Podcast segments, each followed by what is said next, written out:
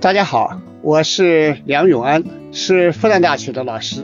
长期以来，我主要是研究比较文学、比较文化，特别关心我们当代青年在社会生活中啊，面临着城市化、中产化和精神领域的青春化的问题。我们现在千千万万的年轻人正处在一个社会的大转型时期，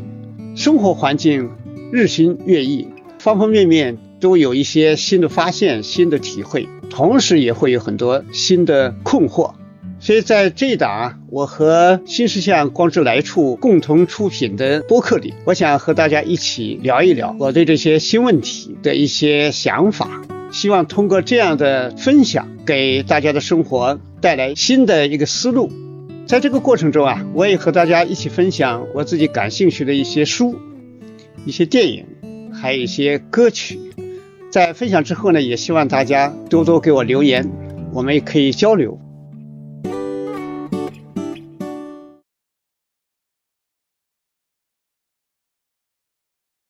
大家好，我是梁永安。前几天，二零二二年诺贝尔文学奖揭晓，作者呢是法国女作家安妮·埃尔诺。诺贝尔奖金委员会对她的授奖词啊，呃，评价很高，说他以这个勇气和临床医生般的敏锐，揭示了个人记忆的根源、隔阂和。集体约束，嗯，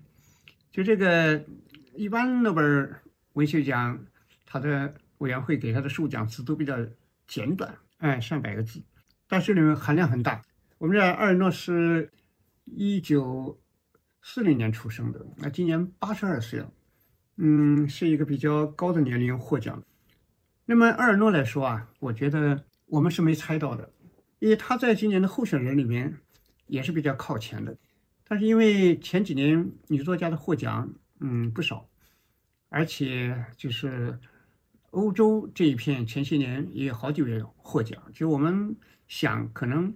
从一定的代表性的角度看，本来想预测今年应该是给亚洲的作奖，但是这个获奖公布之后啊，从我来说呢，就没有像去年，去年呢。因为澎湃新闻呢，每年在诺奖要公布的前面，他晚上，比如说七点公布，那我们就六点就有个直播节目，和另外一位主持人，哎，一起来讨论这个诺贝尔奖，然后再预测一下。那去年是绝对没想到是古尔纳这个人有阿富汗啊、非洲啊、坦桑尼亚，嗯，还有英国等等这些背景。但是呢，一旦宣布获奖，呃，仔细一想，后来了解了他的不少背景材料，因为当时不熟悉啊，他就有一篇短篇小说被翻译过来。那么后来了解了一些背景材料之后，啊，就觉得诺奖的这个评选，就去年这个评选还是非常好啊，这个题材啊，作家一些作品的本身的那种国际影响力啊，和他的那种这个作家的生命体验，嗯，今年这个呢。呃，其实安妮埃尔诺获奖呢，呃，得知之后，也觉得呢也是非常有文学的，呃，这样一种特质，因为他的埃尔诺的作品，呃，不能说是一个畅销作家，呃，在我们中国来说，就是大概是一零年吧，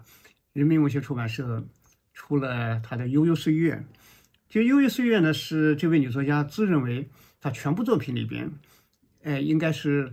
最有代表性、最集中，可以把她全部创作串联起来的。因为她年轻的时候写作，其实她开始写作的时候并不年轻，呃，都好像都三十四岁了，然后开始写作。到今天为止，已经发表了二十来部作品吧。他早期呢是以自己个人的经历，因为他们的家庭啊，父母亲都是在一个靠海的那么一个不大的城市里边，父母就是开那个杂货铺，还有这个咖啡。那是这么一个很小的一个呃普通家庭，那么作为一个女性成长，哎呀，她面临着各种各样的那种体会啊，啊，孤独啊，啊，挫伤啊，女性自身的一种压力啊等等。但是他有一个很强的一个内心深处的一个生存意志和那个对生活的呃那种渴望，所以他能很大的感受到一些不平等。所以他对他自己来说啊，他是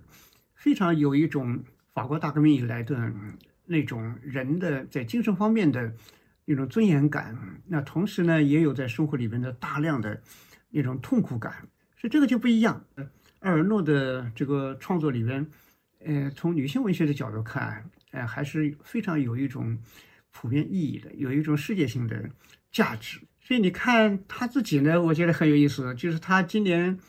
他获奖，其实呢他自己也是大吃一惊。不光我们大吃一惊，他自己也是大吃一惊。呃，他他那个是早上他正在他自己说啊，他后来获奖以后啊。呃，他实际上他在当时在干什么呢？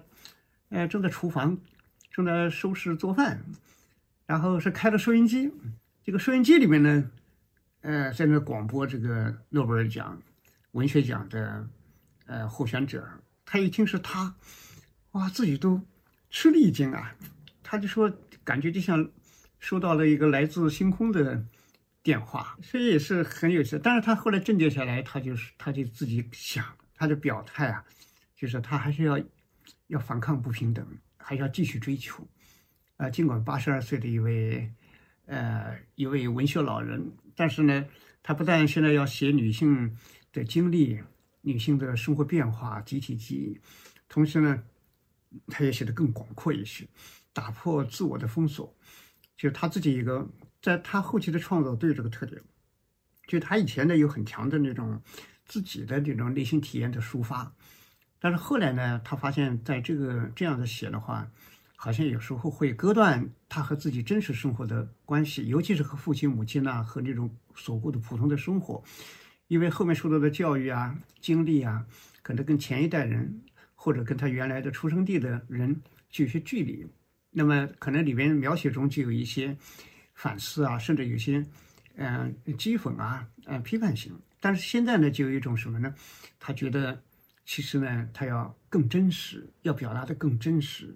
所以他自己呢，在呃，今在写作里边，不仅仅写女性题材，就是包括呃各种各样的那种生存艰难的形形色色的问题，呃，包括女性命运、女性的反抗。但是他获了诺奖之后，他觉得他多了一份责任，哎呀，他要继续反抗种种不平等。说我要他自己说我要一直抗争到我的最后一口气，所以还是很有这个精神的，嗯，哎，精神，所以呃非常维护女性的自由，也维护女性的价值，也维护很多很多我们人类的他的这样的价值。所以这是关于今年的获奖者，那他是你总的来说就是一个啊非常非常的呃有一种。很强烈的人文精神的，还有那种女性命运感的这样一位作家。但是今天我们想，我们不来专门谈这个安妮·尔诺，我们还是想谈谈诺贝尔奖。他跟我们的生活，跟我们今天的世界有什么意义？呃，不知道大家有没有关注？呃，今年的诺贝尔奖，包括这个普遍的，呃，这几年的。文学诺贝尔文学奖，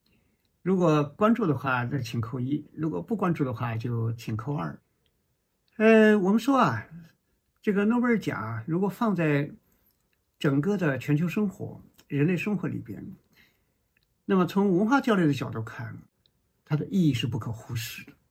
我们说人类生活啊，如果我们看过那个《人类简史》这个书，这个一个以色列文化学家写的，很有影响。就人类进化以来的发展，它的，哎，它的工具啊，它的技术啊，但是很关键一点就是它的交流，尤其是在我们今天的人类生活，交流在很大程度上，它是我们人类的一个新生存，就是几乎所有的一切都离不开交流。也就是说啊，全球化，所以诺贝尔文学奖呢，在这个人类大交流里边呢，其实呢是一个非常非常重要的存在。因为我们可以这么说啊，就是我们一个人稍微在受初级教育或者中等教育的时候，他的文学阅读，你可以说有很大一部分是什么呢？是外国文学，也不管是安徒生啊、海明威呀、啊福克纳呀、啊托尔斯泰呀等等。我们仔细想想，那么你在读的这个外国文学作品里边，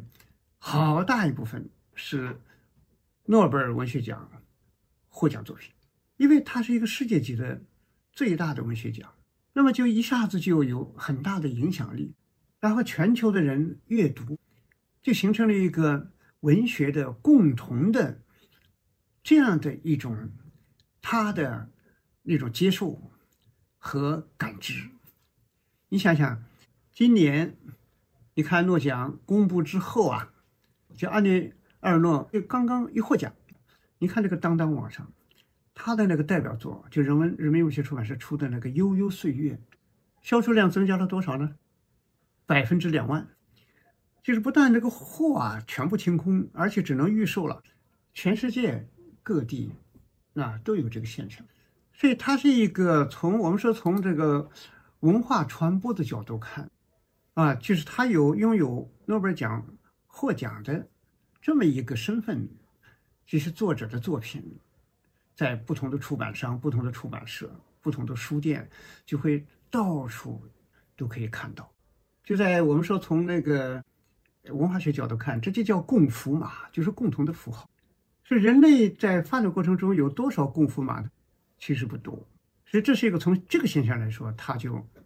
很重要。那么再二一个来说呢，就是从我们中国青年人的生活，甚至中国的读者的角度看，就是诺贝尔文学奖他的作品，获奖者的作品，确实是对我们的文化生活、精神生活、文学生活、艺术生活发挥了重要作用。哎，你比如说，我们从我们中国中国角度看，我们说获奖的诺贝尔。获奖的这些作家，你说，南美的魔幻现实主义马尔克斯，他的《百年孤独》，啊，霍乱时期的爱情等等，影响很大，在中国。你说北美这一片，你说在加拿大女作家门罗，她在女读者那里影响渗透是非常深广的。那更不用说，你像海明威，太阳照样升起啊。老人与海啊，啊，丧钟为时而鸣啊，这都是我们耳熟能详的啊，这些作品，甚至变成现象级，变成一种精神。你说海明威啊，人可以被打倒，但永远不能被打败啊，等等这些精神。那么，你再比如说，这个你看欧洲就更多了，你像萨特，哇，那的一大串呢，就这些获奖的作家。这些典型作品，你比如说卡缪、加缪、鼠疫，哎呀，那真是，那我们把它跟那个，比如说西西弗的神话这些荒诞呐等等这些联系在一起，也构成了我们青年文化里面很大一部分的那种对于生命的认识、生活的认识等等。哎，这都是影响特别大的。你再比如说，在民国时期，你像泰戈尔，泰戈尔对中国新文学的影响也是非常大。你说泰戈尔的那种仁慈的、纯净的精神，那对中国，你比如说像冰心呐这些作家，包括对徐志摩啊这些，那影响都非常大。你更不用说像日本的像川端康成啊，他的《雪国》啊等等，古都，哎等等，哎呀，都是我们这个阅读量非常大的，就是被翻译过来，也是啊数量特别巨大的。那这样一些作品，所以我们说啊，在这个全世界，我们从人类发展以来，其实就是从一个狭小的格局分散到慢慢的融合的过程。你早期我们一个部落，你看他只靠采集，旧石器时代就那一点点小工具，却养活不了多少人，所以就是一家，比如说七八个人、十来个人。那么后面后渐在发展，逐渐逐渐的工具多了。那头脑更加的，嗯，脑容量更加大了，逐渐复杂起来，交流的能力更强的时候，哎，逐渐的这个，它的聚落方式也在变化，慢慢的多起来了。那甚至我们科，我们说，我们现在考古里面，你看欧洲的考古啊，就是你像尼安德特人，他最后发展的后期啊，就公元前两三万年的时候，啊，哎，三万多年前的时候，你看他有的部落现在考下来，可能都有千把人了。那么人和人靠什么东西连在一起的呢？交流，要有能够共同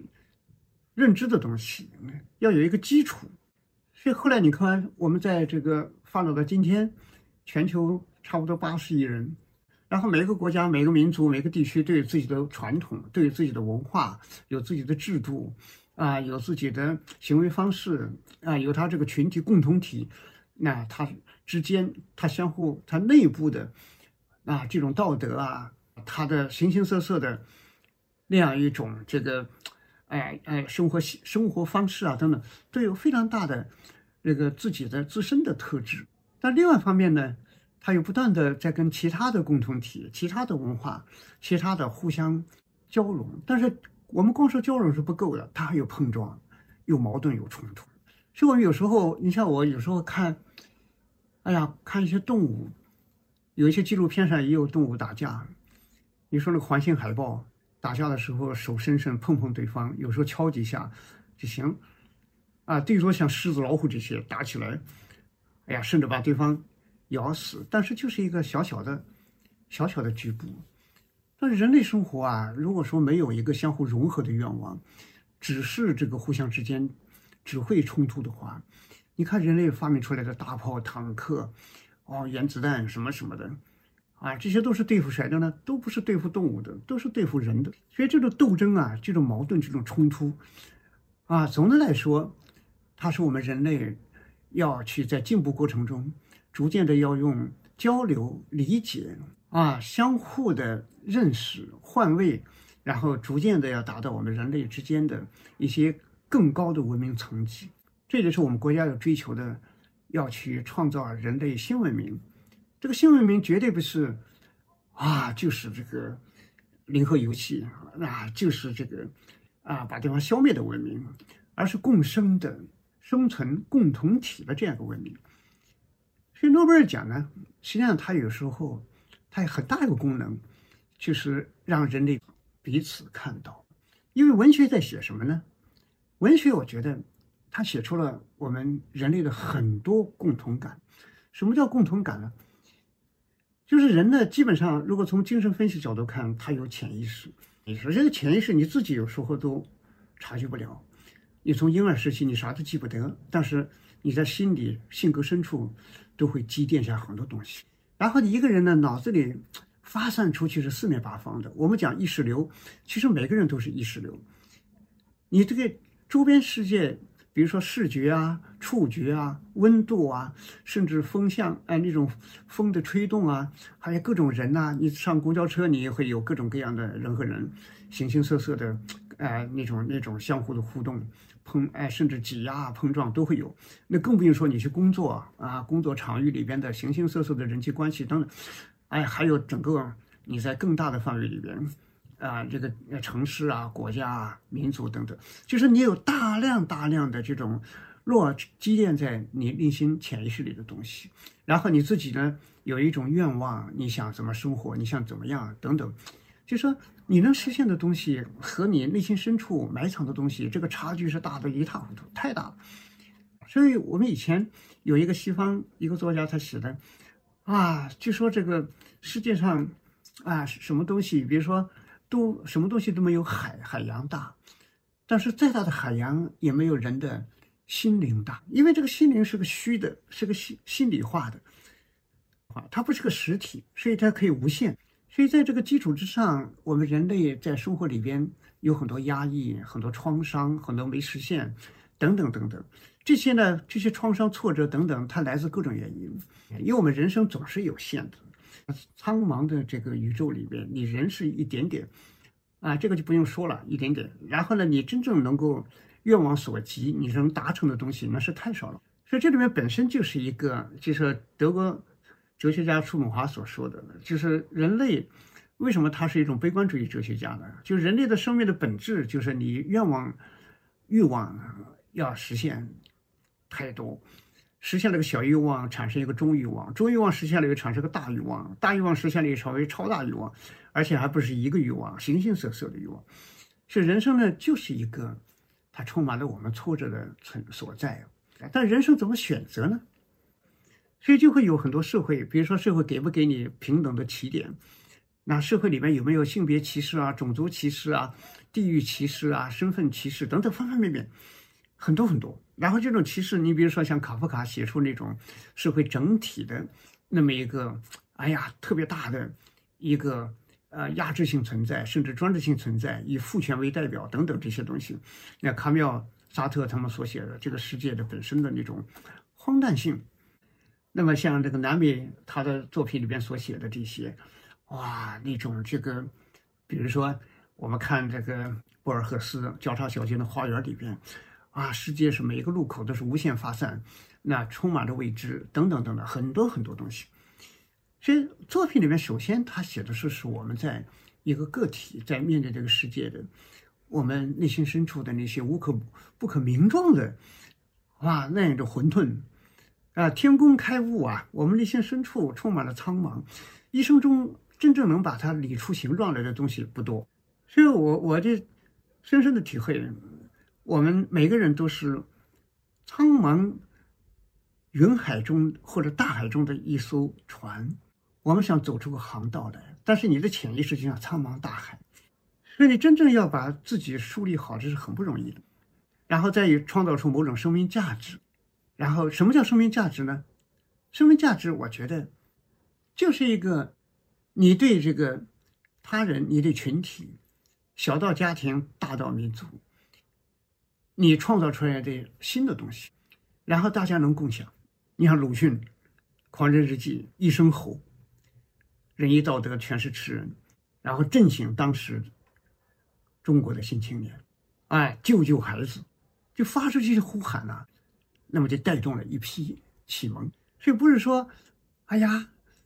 我自己的奋斗就是为了实实现一点我的小确幸啊，啊，等等等等，是一个人面对，因为你身处的这个世界是那么丰富、那么广阔、那么错杂、那么斑驳，你靠自己一个小日子的观念你是套不上去的，你解释不了这个世界，也不可能去真正的融入这个世界，所以文学我觉得它很大一个价值。就是写出了个体生命和这个大世界和这个社会和人类那相互之间，那它的这种错综复杂，特别是世界是变化的。你像美国获得诺贝尔奖的福克纳，他写的那种南方小说，喧哗与骚动。你看里边那个四兄妹，三个男孩一个女孩长大，南北战争之后剧烈的变化。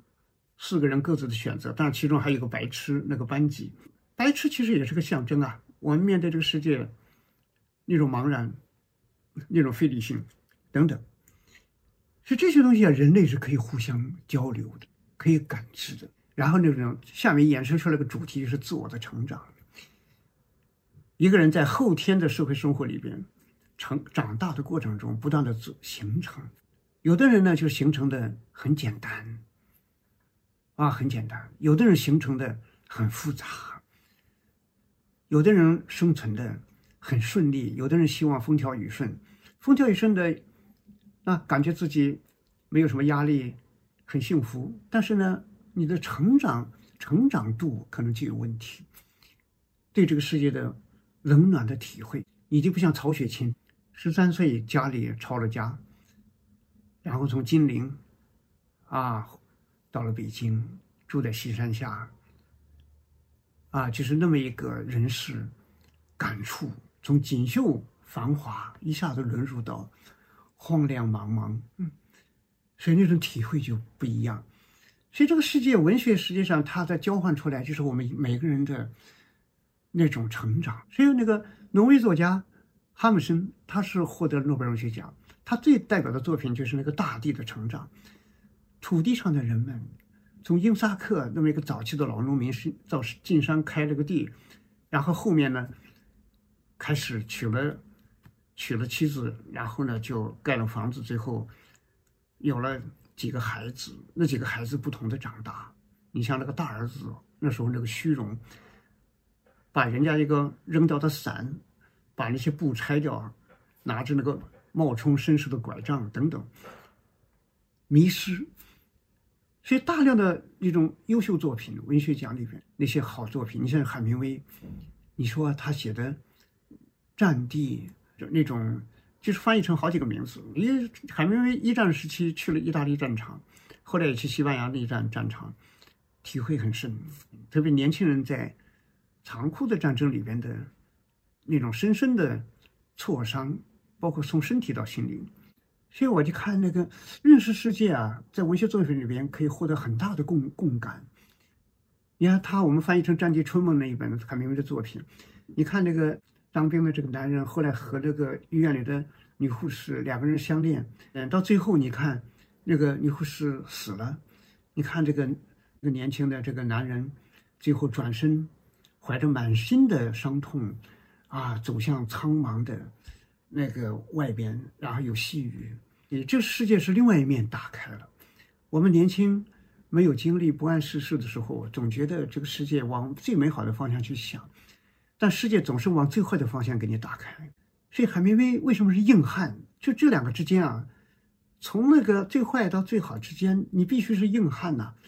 然后这么一个巨大的世界的不断的揭开的时候，对人的那种粉碎性，但是呢，人又不能粉碎。人会被打倒，但是不能被打败，所以就是这么一种精神，是成长，成长到最高的境界，找到信仰，认定了这个世界上一种价值。然后这个过程是充满了寻找性的。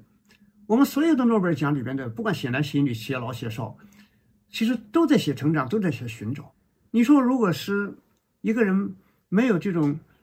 这种诺贝尔文学奖里面所写的这些这些作品里所写的这种生命，我们如果沉浸在一种既定的生活，一辈子就是衣食住行、婚丧嫁娶、生老病死，那么就这样就，而且会设定一些量化的指标，希望房子更大一点，挣的钱更多一点，等等等等，看上去在变化，实际上什么也不变。是这样的话，我们在这个自己一代一代的生活里边。我们就变得，就跟一个什么一样呢？就就在生物学上啊，我们就缺乏进化，更不用说从文化学、从精神角度。我们人类从三百万年前，能人逐渐的站起来，从古猿里面分化出来，啊，然后呢出现这种智人。其实你要总的来说，我们跟所世界上所有的动物。在这么一个时间线上，人类的速度啊，进化的速度是远远超过动物。跟我们最近的灵长类、黑猩猩等等，早期你退回去几十万年，如果你退到一百万年的话，早期人类跟他们的差距并不见得太大。从我们今天的基因分析，我们和大猩猩、黑猩猩之间只有百分之一、百分之二不到的。这种基因差异，但这个差异在哪里呢？就是精神，啊，就是我们的大脑，我们的思维，我们站起来了，我们的手解放出来了，手的动作、神经各种操作，直接促进了脑的进化。那这个进化呢，是从我们可以这么说，我们文明史现在才万把年，我们只是在哲学上说，我们人还是个非人阶段，我们并没有达到人应有的这个阶段。我们还充满了那种低级的争斗，所以人类发展进入新阶段，新阶段是更重人的本质，啊，人的那种自由，人的创造，人的这种日新月异的那种跟世界的发现。你看，我们为什么不进化呢？不进化就是人类的末路啊！你说我们地球现在不到五十亿年，整个宇宙现在可以探知的宇宙。也不过就是一百五十亿年，人类在这个小小的行星上，它的前途如何？很多人不考虑这个问题。其实，我们如果一个人内心深处有一块底色，知道我们的位置在宇宙里的位置，在银河系里的位置，在太阳系里的位置，你自己在地球上的位置，等等，你的理解框架就不一样。你知道天外有天，啊，星球外面有星球，星系外面有星系。所以，你对理解任何眼前的事情，你有一个大生命观，这就大不一样了。你就不会为那个小小的小事在那死抠，把它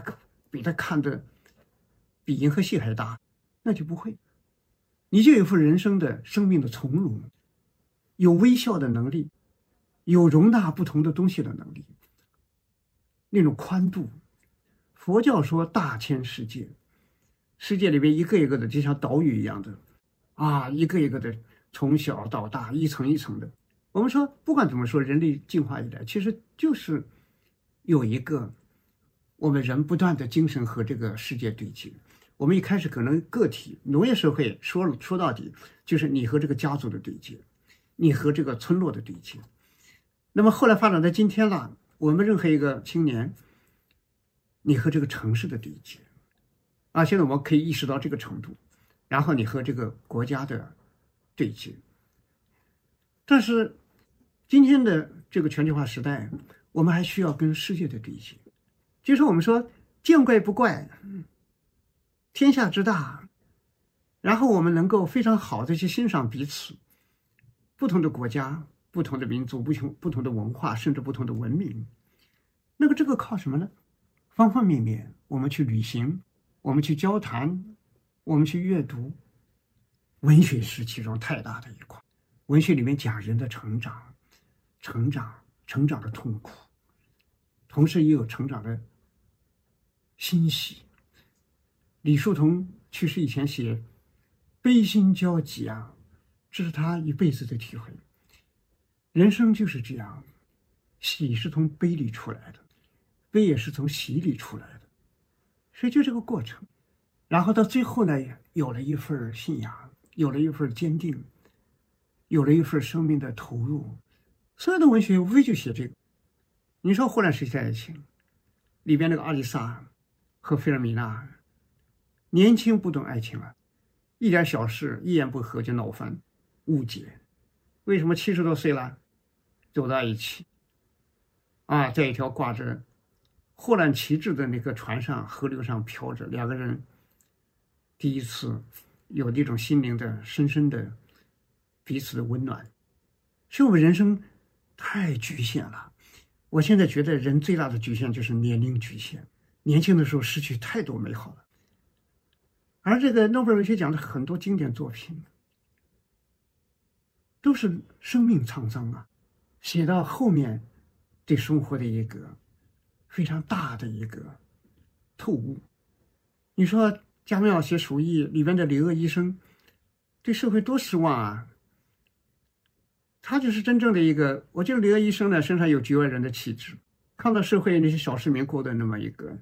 麻木不仁的样子，无可拯救。到最后鼠疫来了，哎呀，你看他的母亲告诉他，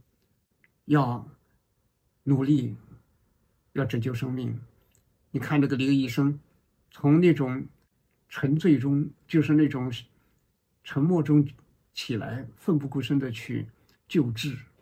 焕发，在这个人类的生死面前，终于意识到自己作为一个医生的那样一种不可推卸的那种神圣的那种承担。所以，我们说文学它的怜悯精神。它有一点，我觉得一直都是这样的，因为这个微小个体，你在一个局部上，你有时候很失望的，你被冤枉、被诬陷、被误解、被打击，很容易对这个世界拒绝和否定。但是，哎，成长了，再往前，看到更多，看到更多，知道一百以外还有一百零一，知道一万个白天鹅。以外还有一只黑天鹅，就知道世界是多样的。就像伊朗导演阿巴斯，他所导演的根据小说，啊，也是同名小说《樱桃的滋味》，那个人想自杀，都挂到树上掉下来，又上树把绳子拴紧点上树一把摸到，哎，这是个桑树啊，树上有很多桑果。手上黏糊糊的，从来没吃过，后来拿过来嘴里一尝，哎呀，觉得味道很好，才知道这个世界上有很多自己没有品尝过的滋味啊，有桑果，有樱桃，有形形色色。所以文学就告诉你，这个世界上除了苦，还有酸，还有辣，还有甜，哎，所以生命就是一点一点的去打开的。生命不是让你用来绝望的，是用来让你打开、让你成长。这就是文学对我们最大的推动。所有的作家，如果他真的对世界绝望，他不用写，那写了干什么呢？这世界也叫不醒。你说鲁迅那时候，哎呀，个人生活到他的那种社会生活，都觉得黑暗无比，整天坐在那个老榆树下面去抄那些古碑。你说他很绝望吧？他要绝望，后来写什么狂人日记呢？就是一种不息的精神。不息的精神有时候是以痛恨、以绝对否定来表达的。但实际上，他的动力还是不甘吧，还是希望吧，所以才有救救孩子。所以我想啊，就诺贝尔文学奖里边这些作品呢，对我们每个人来说啊，它因为这里面有不同的国家、不同的背景、不同的处境、不同的文化啊，形形色色，还有不同的那种人的那种精神内在的形形各种矛盾。所以我觉得这个就是。你看懂诺贝尔奖的这些获奖作品，你会有很大的多元性，很大的这种宽度，你会用一种更包容的这样一种理解去面对人类生活，面对自己的生活。所以，在这个世界上，诺贝尔文学奖它内在的气质是非常强的，是强者的文学，强者的标志就是渴望去看到、接触到更强的东西，啊，然后吸收。学习、再创，而弱者根本的标志就是拒绝，就是一种自我保护，就自己给自己铸造一个壁垒，排斥一切跟自己不一样的东西。啊，这个是我们我们在历史上可以看到很多这种弱者的哲学演化出来的这种所谓的这种很激进的态度，哇，那种孤立的东西，危害很大。比如说晚清，魏源写了么《海国图志》，哎呀，在那么厚一本书啊，讲了各国的见闻，在当时的晚清就没几个人看呐。那后来这本书到了日本，传播到日本，日本人妇若至宝啊，哇，觉得让他们看到了世界。所以那时候确实是我们国民精神需要。重新振奋，需要觉醒啊！那这本书真的是生不逢时啊，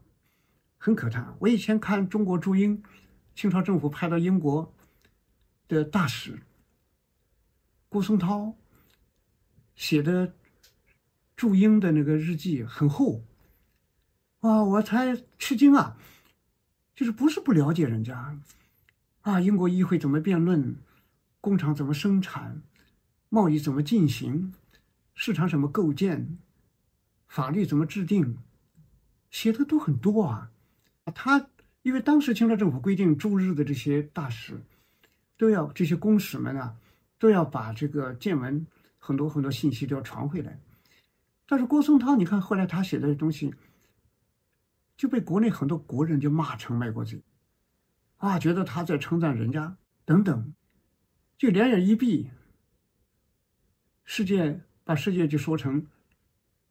一团漆黑，不看，哎呀，所以后来轮到林则徐的时候，还是林则徐啊，后来被称为睁眼看世界的第一人。其实，在这个过程中啊，很多人都在看的。所以我们说，这个封闭是很很，是真正的贻害无穷的事情。所以，我们中国改革开放就是站在巨人的肩膀上。什么叫站在巨人肩膀上？一九七八年，我们改革开放。我们真的是站在巨人肩膀上。世界、欧美进行了三次工业革命，哇！从蒸汽机推动的机械化，后来电气化，后来六十年代初期开始的信息革命、新科技革命，推动了一种新型的啊那样的一种依赖于新的电子技术这种为基础的计算机。为这个核心的这样一种新的一种世界的啊，这么一种产业工业整体的改革，嗯，所以我们从这个起点上，中国人又善于学习，又勤奋，吸收了大量的世界的优良的东西。所以，如果我们从诺贝尔文学奖这个角度看，你可以想想八十年代马尔克斯他的《百年孤独》。他后来获奖，获诺贝尔奖，对中国文化、中国青年、中国文学的推动也是非常大的。因为哥伦比亚这么个国家，经济是一般般，曾经是美国的殖民地，被美国的香蕉公司啊等等，哎呀剥夺了很长时间。但是呢，能写出这种啊南美特质的啊这样一些，让人读上去非常的有一种异文化的感觉，但是呢又特别特别的有共情，嗯。有共感，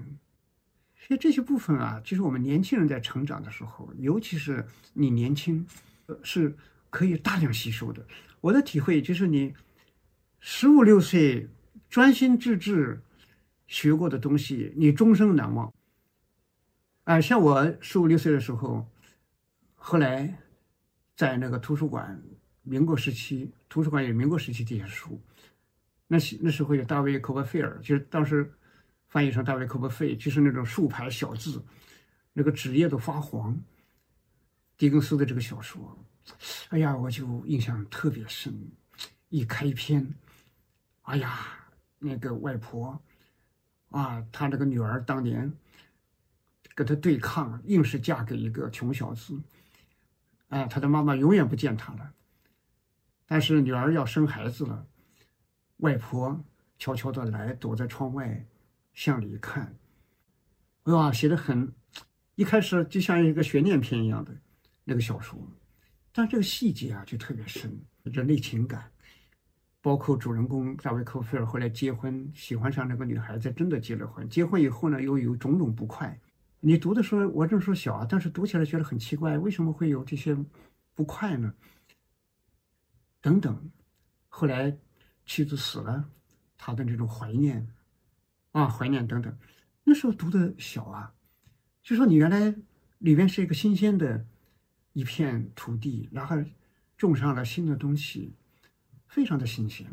就是你年轻的时候种下的东西，有时候对你一辈子影响很大，去不掉的。所以在全世界，诺贝尔奖一九零零年建立以来，一百多年，一年评一个，中间也有因为战争或者因为什么停了两下，就是每个作家就这么多位。每个作家代表作你看一看，这都是保证是世界水准的。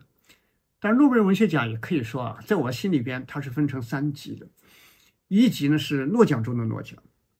是最高水平的。在我来说，你像福克纳，啊，像马尔克斯，啊，像海明威等等这些，它都是，哎呀，整体那是非常高的啊水平。那么还有呢，就是。哎，一批符合诺贝尔奖标准的优秀的经典的作品。这个当然像福克纳、像马克斯他们，他们这些就像什么呢？像协奏曲里边的那些特别特别，就是那种那种高潮部分，不断的迭起，非常精彩，能量非常大。嗯嗯。那么像这个下来中间这一层呢，就是写的很经典，非常杰出。啊，里边呢，就是说你可以哪一篇都可以读出很多很多感悟来，但是不像前面那一批那一些，给你的那种打动力、推动力那么大。那么它还有一些呢，可能是因为各种原因获得奖，呃，水准呢，呃，就是在获奖者里边可能要，呃，可能一般一点，但是比起其他的还是好。你想我印象中，呃，你比如说美国作家、女作家赛珍珠。他中国题材写中国乡村的那个大地，哎，我觉得可能从文学角度、叙事角度看，可能要弱一点。这个，所以有时候有些评选还照顾一些地区的问题 等等。那总体来说呢，都是那当然都是人类的杰作。所以你读一些作品的时候，你一个人身上的文学性，什么叫文学性？文学性归根到底是自由啊。什么叫自由呢？就是你的可能性，从来不把自己的生活变成一块石头，啊，什么都不变。你人生，我们说这个世界上，你看到随便一个人，你心里什么感觉？有时候你是叹息感。为什么叹息呢？生命没打开啊！哎，他就是不管从知识上、经验上、观念上，方方面面，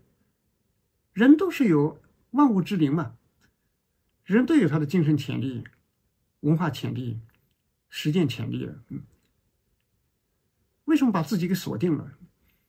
有的人就是把自己给封闭掉了，就认准一个东西。所以有时候你看他十三四岁、十五六岁就老掉了。那有些人他认为是生活就是物质的，生活就是钱，啊，生活就是别人羡慕。所以我们说，人就是要启蒙，人就是要有内心的人文发展，哎，人才能建立起自己生命的本身的那种自己的一个天地。所以读这些文学作品啊，你看这个人，你把如果你写，你看罗马·罗兰、约翰·克里斯多夫。从他很年轻的时候，少年看世界那种冲动、那种憧憬，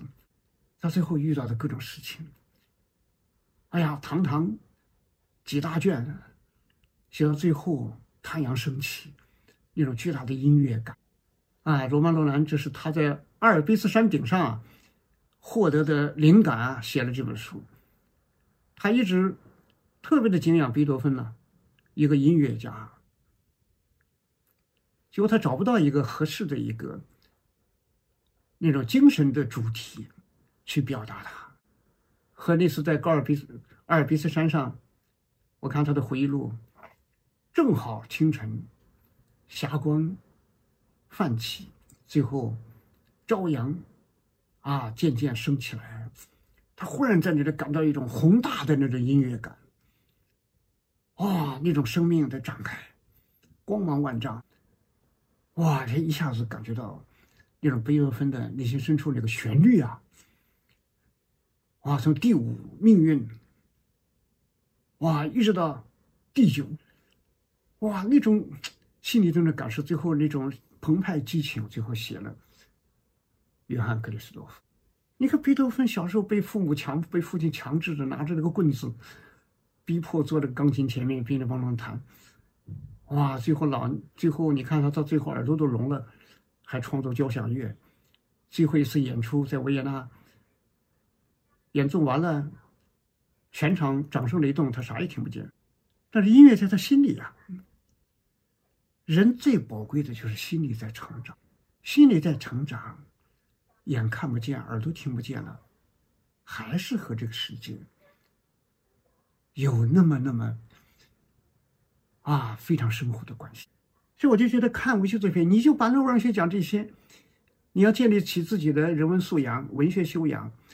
知道自己生命多么了不起，知道有个强烈的愿望要打开生命，那么这时候读一读诺贝尔文学奖的这些作品，那就是太好了。人生有太多的痛苦啊，人生有太多的苍茫了，有种种困难。所以，这是诺贝尔学奖给你造成一种心灵世界。就我很感触，就是作家王小波。王小波自己讲，他有一篇散文就《我的精神家园》。他讲他从小到大，结果深受影响的，列出了一批作家啊。当然，以其中既有诺贝尔奖的获得者，也有一大批不是的啊，包括杜拉斯啊等等这些。一个人一生啊，没有文学伴随。可能你也是动力满满，可能像个火车头。但是我觉得，在这个世界上，最美丽的是精神的生长，啊，精神的灿烂。一个狗熊出生出来是个小狗熊，老了还是个老狗熊，一生就是狗熊。所以，我想诺贝尔文学奖，其实我们真正重视它，因为这里汇聚了全世界特别优秀的作家，特别优秀的作品。你如果拿出点时间来，把这里面挑选一部分，比如说，哎，到今天一百多位，你选个三十位好了，你细细的读一下，细细读一下，这是你一生的伴随呀。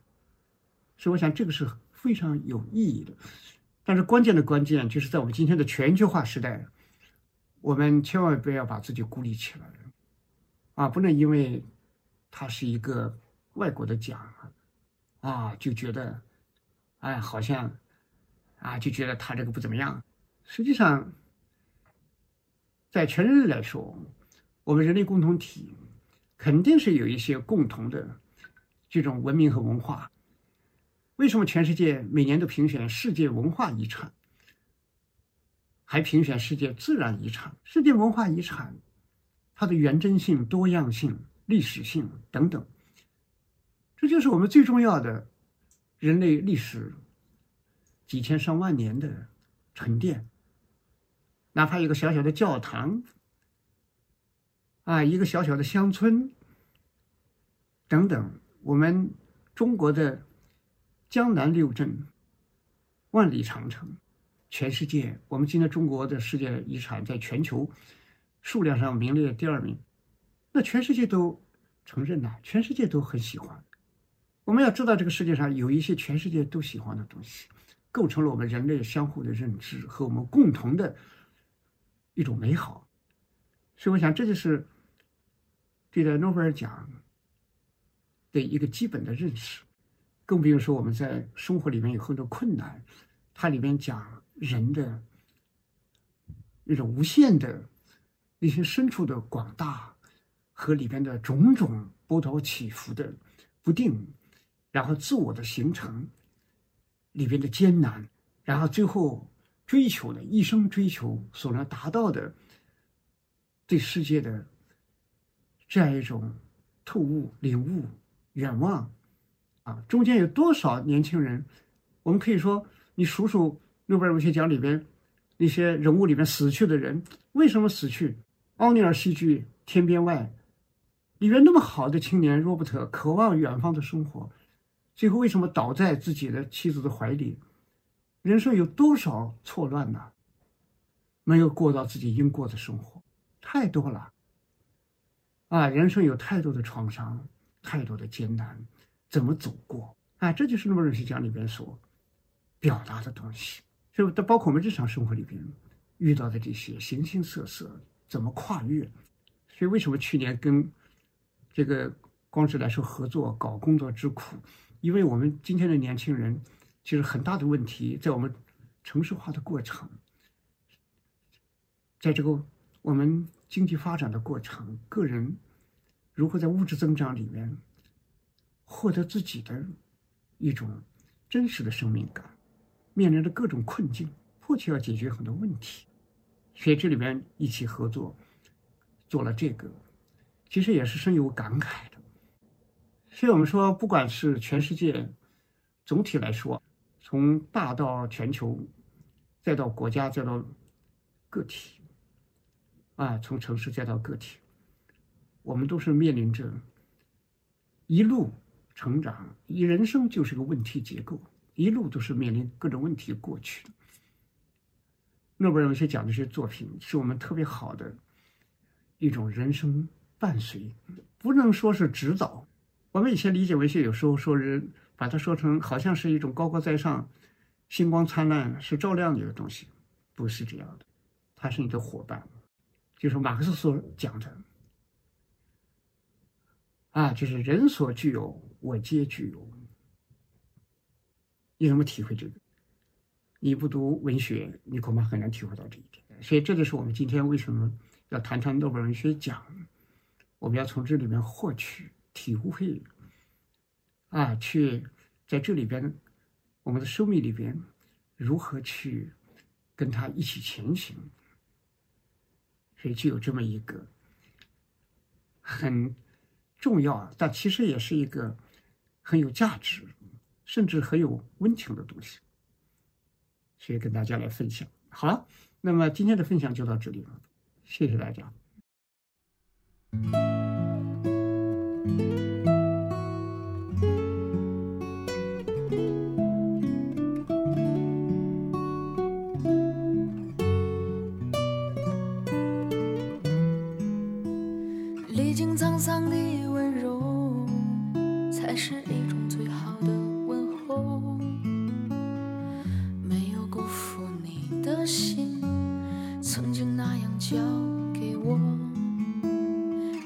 风霜的双手，才知什么誓言要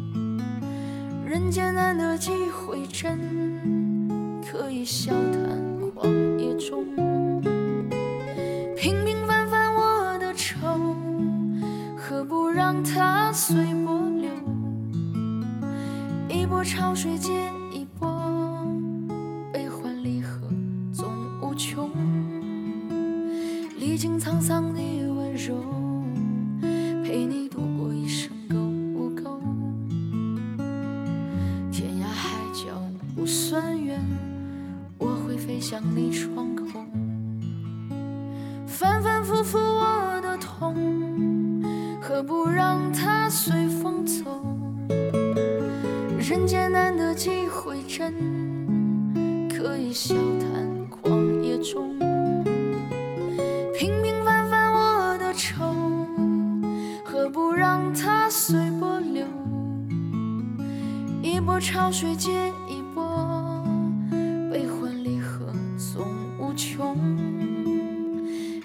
沧桑的温柔，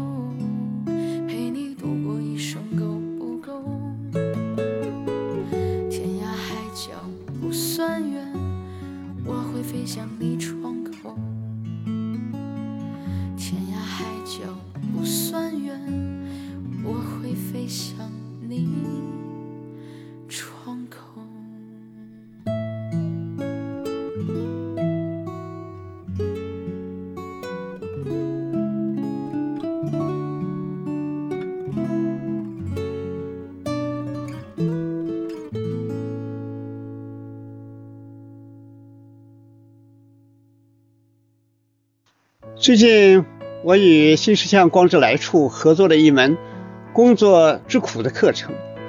聚焦这个时代工作的一些新问题，希望能和年轻人在一起寻找重新建设生活的答案。课程有三十节，如果大家对课程感兴趣，可以搜索“光之来处”公众号去看看。